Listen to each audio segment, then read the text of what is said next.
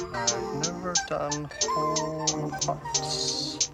Oh, they take little tiny pieces. There won't even be a scar. I think I found the problem. Oh, come on, you're the doctor. Everyone, lights out and quiet. Hello, and welcome back to the Columbia University Film Festival interview series here on the Media Morgue. Our entry today opens with a conversation about Soma, a relational drama between two sisters that unfolds over the course of an evening as one recovers from a traumatic event. Without further ado, here's Wes to take us in. Hey, everybody. Welcome to the Media Morgue, um, where movies come to be examined. As always, I am Wes. I'm Justin. I'm Danny. I'm Zach. and will the filmmaker introduce themselves and their film? Yes, my name is Aliza Brugger, and I'm the writer director of Soma. Welcome, welcome. Thank you. Film that just right off the bat, I think we all really enjoyed. Uh, we all really, really loved Soma. Oh, thank you I so like much. The title too. Yeah, I thought it was named after the the Strokes song. Yeah, I guess that should be the first question, right? Where does the title come? from? uh, so the title means um, the definition is the body separate from the mind, Mm. psyche, or and Mm. soul. I think. Um, and so since it's a Mm. story about a woman who has freshly uh, experienced trauma and she's still sort of um, in this state where she um, her mind is kind of behind um, and playing catch up while her body makes all of its decisions. Well, I, I think I think right off the bat, the visual style of your film, it's it's I believe shot on film. Uh, it Yeah. looks very different from a lot of the films that we're playing this year. What what was uh what was your visual approach to it? What what was in your mind, either references or feelings to get to this this point visually? Uh, well, my cinematographer and I, um, we like went through a lot of different references to find what we wanted because there's a lot of cool. It actually wasn't shot on film. Um, it's just really? My cinematographer is also a really good colorist. I'm Um, but we are shocked. doing, yeah. I'm actually shocked. Wow. I know, I know, right? But we are planning on doing a film out with it, so Okay, cool. eventually it'll be put on film. And the Yeah. the cinematographer was the Us too. colorist. Is that right? Yes. I see. Yes, okay. yes. Cool. Wow. Mhm. I mean, it has like a Panavision logo at the very end, so I just thought it was shot on like Panavision film cameras. I was definitely fooled. So Yeah. Cool. Yeah, good. congrats. Good. That's that's Yeah. that's what we were going for. we wanted to shoot it on film, but since it mostly takes place at night, um, we didn't have a big enough budget to afford the lighting we needed, basically. So Gotcha. we found another way. So yeah, but that is something that we talked about a lot. Is that we really wanted a really gritty look to it, um, since it's such a kind of raw story, um, and she's in such a strange, you know, state of mind. Um, and you know it's all about the bot the film to me is very much about the body and, and texture and feelings and um film i feel like film just kind of shows that a little bit more um Mhm. yeah and we wanted to stay really close to her and put her in really uncomfortable angles you know because she's you know I wanted to make the audience feel scared in moments that weren't actually scary. You know, she's talking to this guy at a party, and it's a pretty like harmless conversation. Um, but because of the state of mind that she's in, um, you know, I wanted to still create fear, and so we kind of shot it like it was Sure. a horror film, even though Yeah. it's it's not Mm. really. Yeah. Mm. Yeah, Aliza, I uh, I want to pick up on that. Actually, it just occurred to me now. There was a film class. There was a class I took uh, at Pace called Seminar on Film, and like every time that professor taught it, we were, there was a different theme to everything we watched. So the time I was taking it, we were focusing on memory and um, on trauma. And there was something that we read. I don't remember by whom. Yeah, I don't remember. Someone smart who suggested that trauma isn't the event, it's actually the recollection of the event. And it's Right. the Mhm. relationship between the thing that reminds you of it and the actual thing that causes almost like a feedback loop. And Yeah, that's what is distressing. So I wonder um, if that was part of your intention. You know, I, I mean, I'll say like Mhm. while watching this, I, I wasn't sure nec- how literal it all was supposed to be. If it was like she's Mhm. actually experiencing some sort of psychic, you know, visions of of the future or past or potential, you know what I mean, or if it is Mhm. just a metaphor of the trauma that she experienced, kind of refracting onto these other uh, encounters and interactions she's having. So, it, was that kind of whether or not you articulated it that way is that at the heart maybe of how you're depicting uh, what this main character is going through in the movie Yeah, yeah. So um, I guess what got me really interested in telling this story in the first place is that um, I I learned about. I'm sure you've heard of this before, but there's this there's this um, book called Ze- "Why Zebras Don't Get Ulcers," and basically it's about how um, when a zebra is being chased by a lion and it escapes with its life. Um, the first thing it does is it trembles all over. Um, it shakes out Mm. the adrenaline because what happens is when you experience something traumatic, your your brain gives control over to your body by pumping it full of adrenaline. Um, and then once, so once the um, once it's safe, then it shakes out that remaining adrenaline um, and carries on with its life. But humans, we don't have that instinct, and so what usually happens is that the trauma gets stuck in our body through adrenaline. Um, it's actually like that's what causes PTSD. Basically, is that your body is trying to get your brain to say, "Hey, something happened. We haven't processed it yet. Are we still safe?" In danger. and that's yeah or still in danger yeah and that's why um the flashbacks happen is that you're it's like a you're flare up in that Mhm. sense. yeah it's literally your body saying hey we haven't addressed this thing that happened and we need to figure out how to make sure it doesn't happen again um, so when people experience flashbacks whether it's through like you know whatever type of trauma it is that's kind of what's happening um, and so my hope with this story was to sort of show that um, you know that that moment right after trauma and like what you know what brings a person back into their body what what keeps them you know going. And because there's such i've learned about such like physical effects that happen after somebody experiences something even if it's like a car crash you know um, where you you're you'll have a drop in body temperature even um, and like you know there's all of this crazy stuff that happens with the body um, and i think it's so fascinating so i wanted to explore that the um, body reacts to depression. You know, there's that car seat headrest uh, lyric, and this is so emo of me. um, but Will, Will Toledo says, um, because it's not the sadness that hurts you; it's your body's reaction Mm. against it. mhm. Mm. You know, about- that's what that reminds me of. yeah And I think this movie has a really great portrayal of that. I mean, it's it's not so much just her reflecting on trauma, which is what we see so much with movies dealing with trauma. It's how that trauma is corrupting her present. Yeah. You know, like she Mhm. can't enjoy herself at this party because trauma is rearing itself and making her enter this fly, fight or flight state Mhm. and project certain things onto other party goers that you know puts her in a you know kind of a kind of a shell shocked kind of mindset Yeah. you know, in this social gathering. So it, it- this it deals with that theme in a in a really unique and powerful way. I think I want to congratulate you on that. Thank you. Thanks so much. It's interesting because, you know, flash like when you think about what is a flashback, it's basically, you know, a memory. Um, but you that that's that's a the only way to really show that through film is through visuals, I guess, and also sound. But all of your senses experience memories.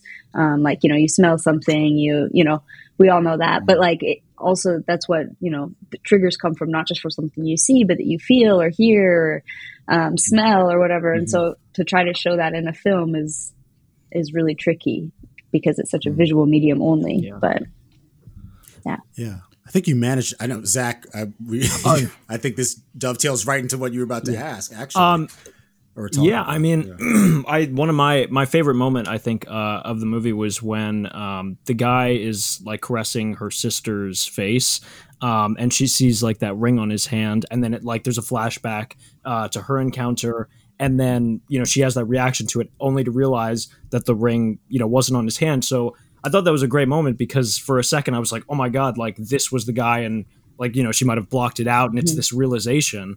Um, but it's you know it turns out to be just like this you know continued like breakdown of her like mental state and her emotional state and i thought uh, that was just a really nice moment because there were some like uh, psycho thriller vibes to that you know what i mean and it's just like Absolutely. yeah, um, so well done on that yeah, thank you. Thank you so much.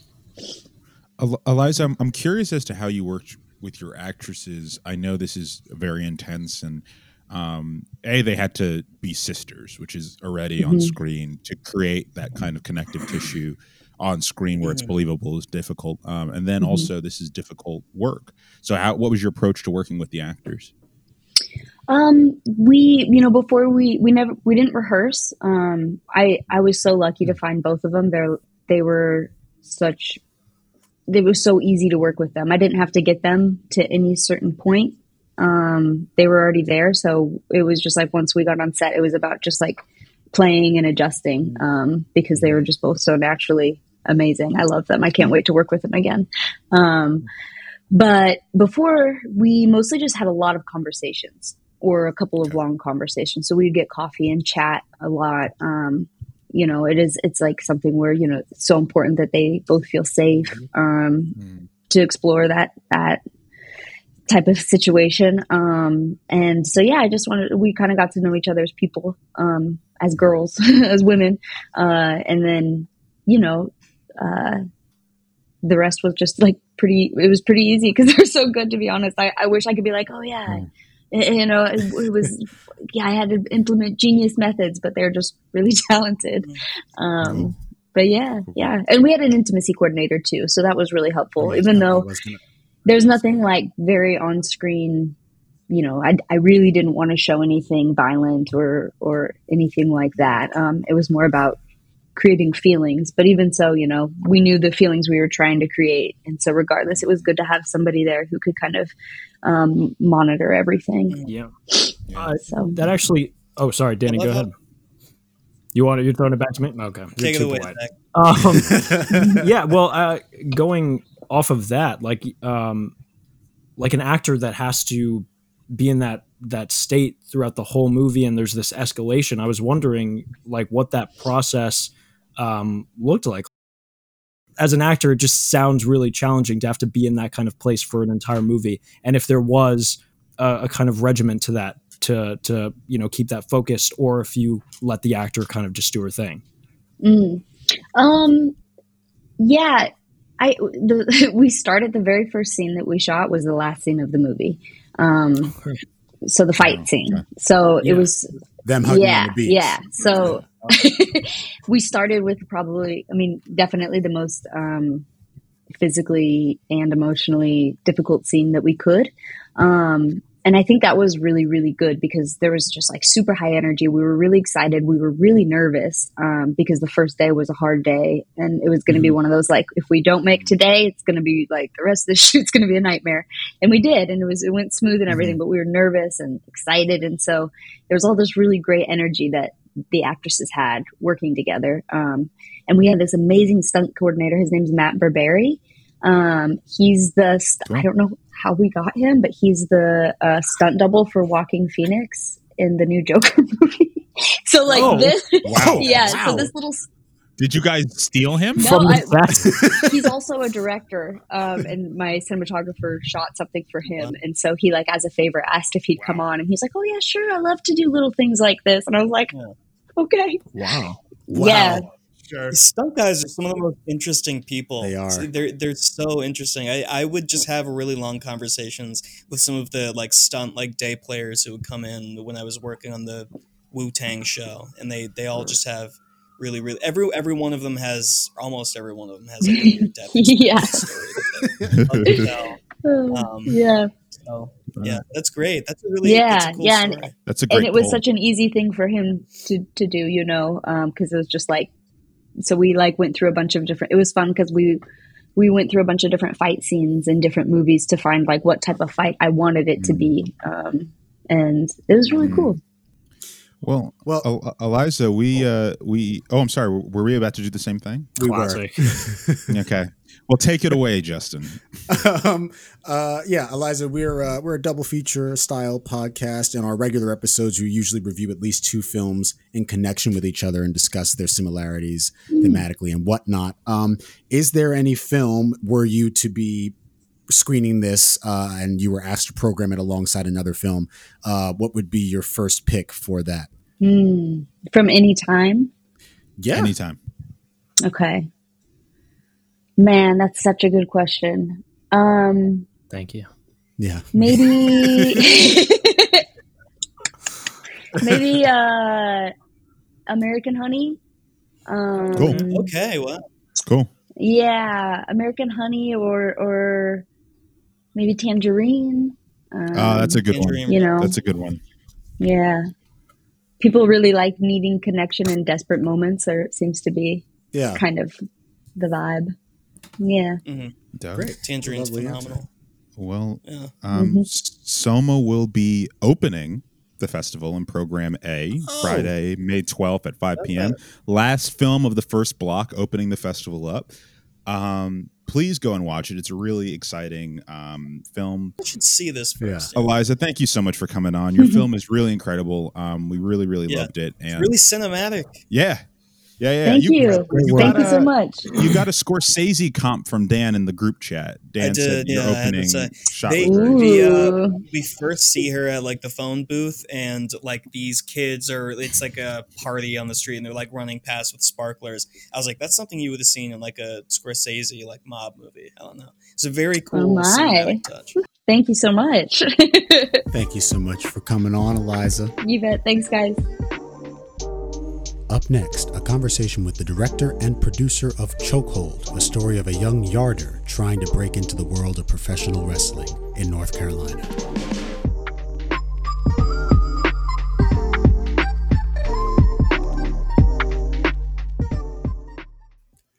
Greetings, everyone. Welcome back to the Media Morgue. I am your host, Justin Winley, and I'm joined today uh, by two great filmmakers. Why don't you go ahead and introduce yourselves? Cool. Hey, Justin. Uh, hey, audience. I'm Max McGillivray. Uh, I'm the writer director of Chokehold. Hello, uh, Patrick Nichols. Yes, I um, produced the short film Chokehold. Yeah, really great to have you guys both on. Um, very much enjoyed the film, and I think just you know, by way of starting, as general of a question as it is, where did the idea for this short come from? Oh gosh. So yeah, it started because I was always obsessed with wrestling as Mm. a kid. Uh, you know, every night I watched WWE, Monday Night Raw, you know, SmackDown on Wednesday nights, and Yeah. all that sort of stuff, and all the pay per view. And um, you know, I I actually uh, there's a funny story about how I was so obsessed with it. I had all these action figures and everything, and I, I wanted to emulate them as much as possible in my backyard. And one day, my brother was really upset with me, uh, and I and I started to fight him. And my favorite wrestler at the time was a guy named Rikishi, um, who did a finisher where he shakes his butt in people's faces. So at at the end of our little tiff, I threw my brother down and shook my butt in his face. Excellent And my and my mom came out at the exact moment and she banned me from watching wrestling for the next, you know, decade or so. And so Mm. uh, when I came back to thinking about making a film, I, I thought about, you know, how wrestling was really a thing for me that, you know, uh, was dangerous, but also really exciting and brought some sort of form of safety and security into my life that was really cool. Right. Uh, even though it was so dangerous, you know? Um, so that's kind of where everything spun out. And then we started to have conversations with a lot of independent wrestlers and backyard wrestlers. And sort of that's where everything sort of started to really gain momentum. Awesome, awesome. Um, and so, Patrick, then for you, how did you come to produce this? You've got, I believe, three films um, that you produced in Cuff this year. Yeah, yeah. Um, I'm a producer on three. Um, let's see. I came I came to it a little later. Definitely, you know, I don't think I quite had that passion for wrestling. Um, and I was I was the younger brother, you know, in in my family, and so I, I definitely remember playing some wrestling video games. And I remember being the one getting like power bombed into the couch Mm, from time to yes. time as like the the little brother. Um, but never really like appreciated it or it just wasn't on my radar but coming into this project you know max had already sort of worked on the story a lot with uh, another producer on the project chidi um, amadiume who's um, Mhm. an alum of the program and they had developed it pre-covid and were set to shoot it uh, and then covid happened and Mm. everything shut down. Um, so I kind of came on after they'd already really developed several iterations set in this world of wrestling, set in this kind of like childhood or sort of edge between childhood and adulthood and, and sort of where the dream of wrestling can kind of live, especially in that place. Um, but I was, you know, first just excited about the script, excited about working with Chidi and Max on it. Um, and I think for me, Max had established just by chance these connections to wrestlers in North Carolina, which is this hotbed of like sort of independent outlaw wrestling. It's all it's had a Mm. tradition of that, and especially the more rural parts of North Carolina. and being from there, you know, I knew Max really wanted to focus on the specificity of like place uh, and sort of Mm-hmm. where this could happen. And we were looking at just, oh, we could do it in LA where Max is, or like New Jersey, kind of near New York. So, because we know people there. And, and so I think my biggest kind of early on contribution was just pitching the idea of doing it in North Carolina, like being from there and already having wrestling contacts and making it feel like a very sort of specific to that region story. And, and I think we did a little research. Max was into the idea and we just kind of ran from there. Yeah, awesome. I, I love that. That uh, specificity definitely shines through. It's actually very interesting to know that you guys shot this in North Carolina because one of the things that stood out to me most was the setting um, and that there, you know, that cold open almost made me wonder if it was a period piece, uh, and like a, like an early aughts kind of thing, you know, with the with Yeah. the infusion of VHS or home video kind of uh, um, aesthetic. Uh, was that ever part of the idea to actually fully go ahead and put it in the early aughts, or were you always kind of Yeah, totally. I mean, the early aughts, I mean, obviously, you know, wrestling since, you know, the mid 90s, you know, what was called the Attitude Yeah. Era of um, professional wrestling, WWE, uh, you know, inspired a lot of kids to do crazy stuff in their backyards. and so, and of course, you know, people from growing up in our generation were, were really sort of struck by wrestling and, and set out to do that sort of stuff. I think it it continues to happen. It's maybe tapered off a little bit, but um, you know, so certainly when we were thinking about this, we were thinking about like, oh, maybe like an early aughts movie would be really, really cool, or a late '90s movie Mhm. would be really, really cool. Ultimately, you know, the those elements and trying to do, we already we realized we had enough, um, you know, challenges Sure. for production. that We didn't need to dive into, you know, a period Yeah. piece, but it it it certainly is maybe the the height of that of this sort of thing was happening in Mhm. the in the early aughts for sure. yeah, Yeah, and I think the aesthetic kind of came naturally without even trying. I think, you know, speaking for myself and maybe Max too, like that sort of aesthetic you called on is is what I associate sort of with wrestling when I think about it. Mhm. Um, and so I think that kind of came through. You know, we wanted it to feel a little like timeless. Like I think it has a quality of um, definitely a specific place, but the time is just like I don't know, a little amorphous, and we we were sort of intentional about not defining exactly like when it takes place or exactly how long yeah, sort of the, the time frame is. Um, but I, I think some of that aesthetic is just from kind of emerging from what Max's view of wrestling is, you know, from that time in our lives. yeah. I mean, uh, even just in my own life, and it's funny how this has come up somewhat uh, frequently recently. Conversations about like professional wrestling. Um, I also, similar to you, Patrick, I didn't really have a personal connection to it, and I think it's some of it is like a there's a generational aspect to it as well. Um, I think a lot of the the height of it, you know, and the lore, I didn't realize how like deep wrestling lore and storytelling is until I got into my adult years. A lot of it, you know, was in that early '80s uh, or, or mid '80s through early '90s period. Uh, by the time I was coming up, it was mostly about like you know uh, the video games like SmackDown versus Raw stuff like that. People would play Mhm. on uh, you know like PSP and PlayStation and stuff. So Totally. I think what's interesting about putting this out today in an era that like really if anything is more dominated by like uh professional mixed martial arts right? Like you know UFC and stuff. That's kind of what like even though there's less of a dramatic or narrative aspect to that that is kind of the the stardom i think appeal. Um i think there's something that is even without it being set in 2003 that does still feel nostalgic that does still feel um uh, that it harkens to something a little simpler. And also ironically i mean the company that owns wwe just bought uh the ufc yeah, anyway. Endeavor. yeah, yeah, yeah. So, yeah so there you go. Um so i want to ask a little more um about the technique behind making the film if that's all right. The film follows brendan who is a young uh yarder as is the jargon um trying to make his way his insertion into uh the pro wrestling um field and he gets a big shot uh you know toward the end of course it you know jeopardizes potentially his friendship um and his further his other you know stable career Mm-hmm. opportunities. But um, I I'm curious. I mean, that scene for whatever amount of money you guys made this with looked great. I mean, the way that you utilized the extras and the way that you were able to, um, of course, the sound design is a big part of that. You know, you know, creating the cheering environment and the way that you were able to almost isolate the ring from the audience as though it is in kind of a separate um, space and time. Mhm. Uh, what were some of the visual inspirations for the look of your film overall, and particularly for that fight scene? Shout out to James Michael Douglas, who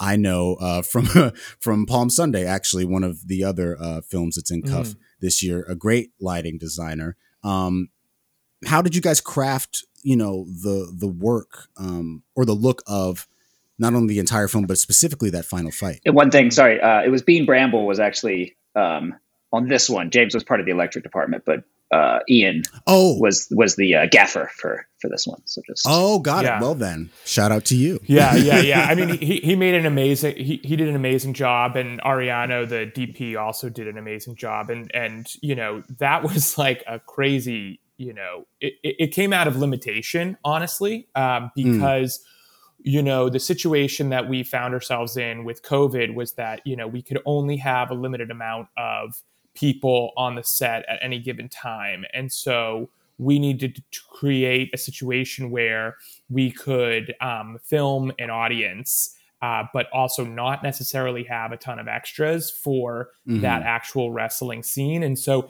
if you look closely, um, there is a marked difference in like extras whenever there's a shot of the actual wrestlers doing their you know choreography versus um, when the uh, when we cut to a, an extra out in the audience. They're actually not Right. extras. We went to a wrestling match and filmed the crowd. So that was the so they're not Oh. actually responding to anything that is going on in our film. They're responding Okay. to whatever the situation was in the ring at the time of the the matches that were going on live for them. Gotcha. Um, and for me, you know, I, I, I, you know, when going into this, I really wanted to create a feeling of authenticity throughout the entire film. You know, so having wrestlers that I became friends with over time in in North Carolina, a lot of those folks are in the film. A lot of people that, you know, like either worked at the car dealership in reality or in the film,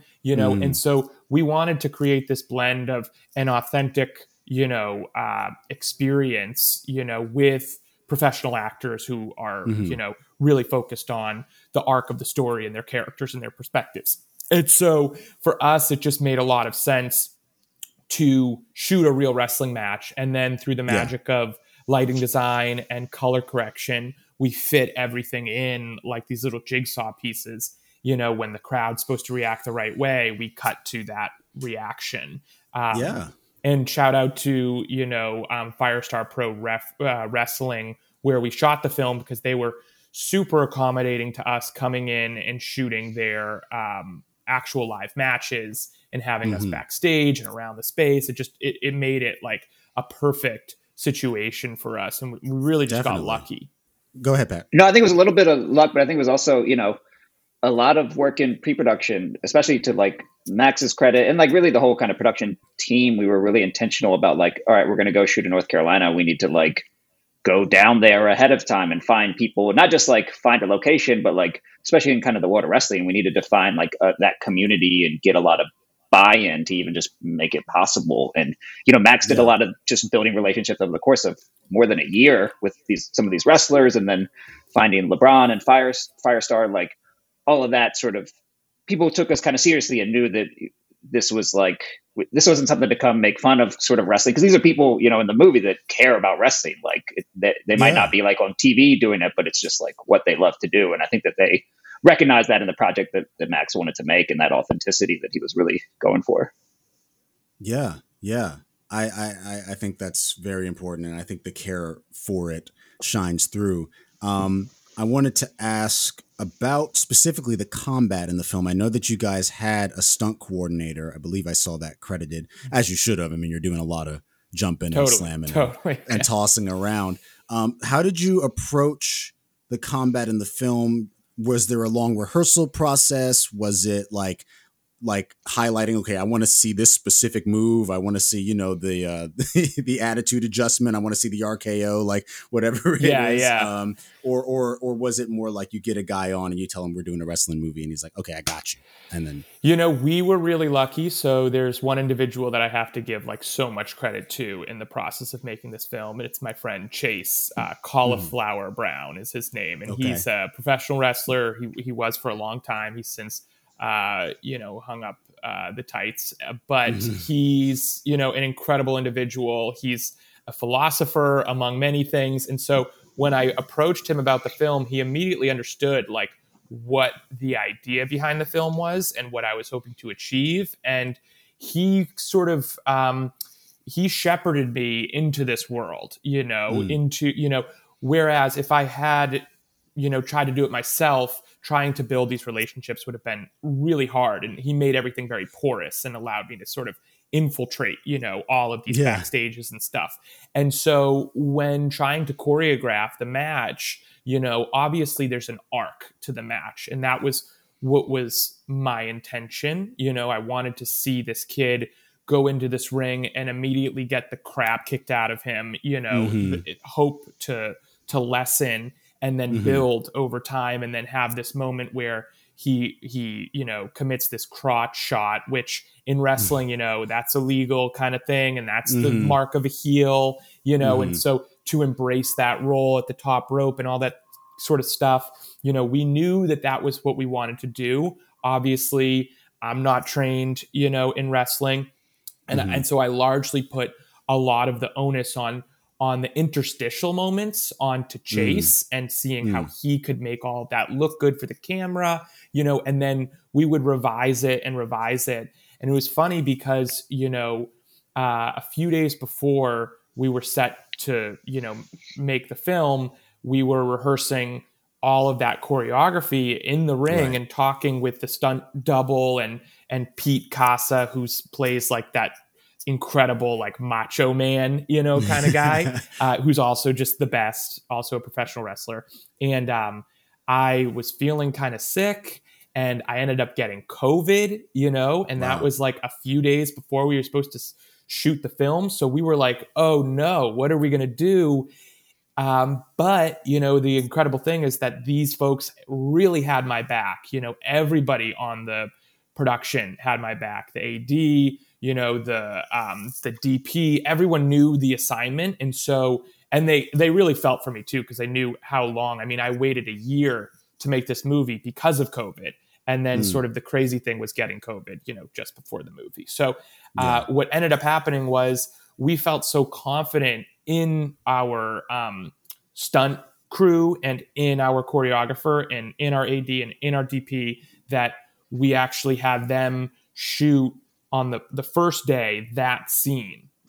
Um, and I was like off in a car with a monitor like a gazillion feet away, you know, all, you know, yeah. just sanctioned off. And I was just doing my best to just like survive COVID, you know. Yeah. Um, so we really put a lot of trust in those folks, and I, I owe so much of those scenes, you know, and what they ended up turning out to be to those folks. Wow. Yeah, and I think that the other, you know, so Jackson was our stunt double, and so like the final match you'll see was, was just truly two. You know, he's a wrestler at the at Firestar where we ended up shooting, so it's like two kind of pro wrestlers sort of doing their thing. But I think a lot of credit to our, our lead Justin McKinney. Um, you know, there's a sort of a tryout scene where Justin had to go in for like he spent a Yeah. day. Like the rehearsal was mostly him just getting comfortable in the ring, learning to run the, which is like Mhm. you don't think about it, but just like running the ropes is hard. Like I like I tried to just gets yeah. destroyed. It's So, but like doing it, doing it the proper way. You know, Chase was there, sort of showing us a little bit of technique, and you know, there's a, a move that Justin learned, like how to sort of take a true bump, and I don't know, it- really like Mhm. credit to him. He spent sort of a day of rehearsal, just like getting comfortable at that level to be able to sell it, and I think it really paid off. yeah. Absolutely. Yeah, it's amazing to hear that story. It, it it makes me think of how, you know, in the kind of heyday of Hong Kong, you know, action movie making, they would have like a separate team specifically for the fight choreography. Totally. That and it's not like the director didn't know what was going on, but he he handed it off to the experts and he was like, "I trust you guys once you know what my vision is to make it happen." Yeah. Um, Yeah. So that's really dope. I uh, well, now we've arrived at the part where I get to ask you the fun signature question of the Media Morgue. Uh, we are a double feature podcast. Our standard episodes usually involve us reviewing uh, at least two films in connection with each other, uh, be that because usually we try to match them up thematically. Um, so, my question, you can each give an answer, is Were you programming this film on your own? Is there another film that you would annex it with, that you would put it next to? Um, and uh, what is that film? Hmm. Do you have a? I I have some thoughts. I mean, I have a lot of thoughts because there's a lot of films that you know inspired me. Obviously, Mhm. you can look at you know the wrestling um, you know space and talk about a movie like The Wrestler, right, by Mhm. Darren Aronofsky, which you know I, I think it's also really important to look at it from the perspective of like you know a career in wrestling Mm. because you know that protagonist has probably been through what our guy is going through Yeah. and, you know, I think for me, sort of the challenge of any dream is like whether it manifests into the thing, the reality of it manifests into the thing that you always thought it would be, or if it Mm. manifests into something different. I think it'll always manifest into something different. I never think you'll ever capture, you know, whatever it was. It's like when you try to make a movie and, and then, you know, people say, oh, it dies in the in the edit room or whatever. You have to build Mhm. it back up, you know, yeah, and that sort of thing. So I, I do think pairing these films would be really fascinating. Um, I'd have to look at, you know, I think Foxcatcher is another movie that I studied Okay. from the perspective of like, you know, just any of these d- movies about people and their dreams. It doesn't have to be about wrestling, you know. Mhm. Um, the movie Fish Tank was a huge inspiration for me about Hmm. uh, um, a girl who who wants to dance to escape a struggle, you know, Mm. and that's what Mhm. she's just fighting for, you know. But ultimately, the the the space around her and the people around her are going to be affected, you know, by this dream, you know, this desire to join the circus in a certain, Yeah. you know, kind of way. What about you, Pat? Um, I don't know. I'm trying to think of trying to think of sort of the bet. I don't know. This is this was maybe a little bit of a stretch, but there's a, something I appreciated about the script and the story that Max wrote, like that I always find really compelling. Um, of like, you know, you have this character with a dream, and they're sort of uh, essentially throwing sort of other parts of their life away, or like ending a friendship, betraying people for this dream. But then the dream itself isn't like to be on TV or to get a million dollars. It's to like wrestle in sort of this gym and an, you know, a- Yeah. sort of in front of a small crowd, maybe. But like that dream becomes so big for that individual character, it kind of like takes over everything else. And I, I feel like, um, that's something I've always loved about Coen Brothers movie. This isn't like this in the same necessary tonal range, but I feel like they study these characters that will like sort of commit murder for like ten thousand dollars or whatever. You know, it's like the stakes are always like sort of out of whack. So I don't know, maybe something like Blood Simple. It's not the same movie, but there's like this idea of betrayal. There's kind of this specificity and like this this idea of like, yeah, you're really sort of giving up everything for Yeah. for something kind of small objectively or like you know in the Yeah. minds Yeah. of the viewer seems small unless you're that person and it's everything so Those are those are great answers. I have seen none of those films. Oh no! Wow. Oh my gosh! I've heard- you got to check I've them all out. of of them all, so I'll just put them on my Letterboxd watch list. Blood Um, Simple straight. but thank you, gentlemen, so much for joining. Audience, if you would like to watch Choke Hold, and we highly recommend that you do, you can catch it at Block G of the Columbia University Film Festival. That's Sunday, May 14th at 5 p.m. Max, Patrick, thank you both again so much for joining us. Um, we'll hope to have either and both of you back on for a standard episode sometime. Cool. yeah would love that Thank you, Justin. thanks justin Great. This has been another entry in our Columbia University Film Festival interview series. Thank you very much for listening. We hope you enjoy what you heard. There will be more of these on our feed, so please check them all out and give these filmmakers the attention they deserve. Also, feel free to peruse our mainline episodes. There's always something to see inside the morgue. Leave a rate and review wherever you get the show. We greatly appreciate it. Till next time.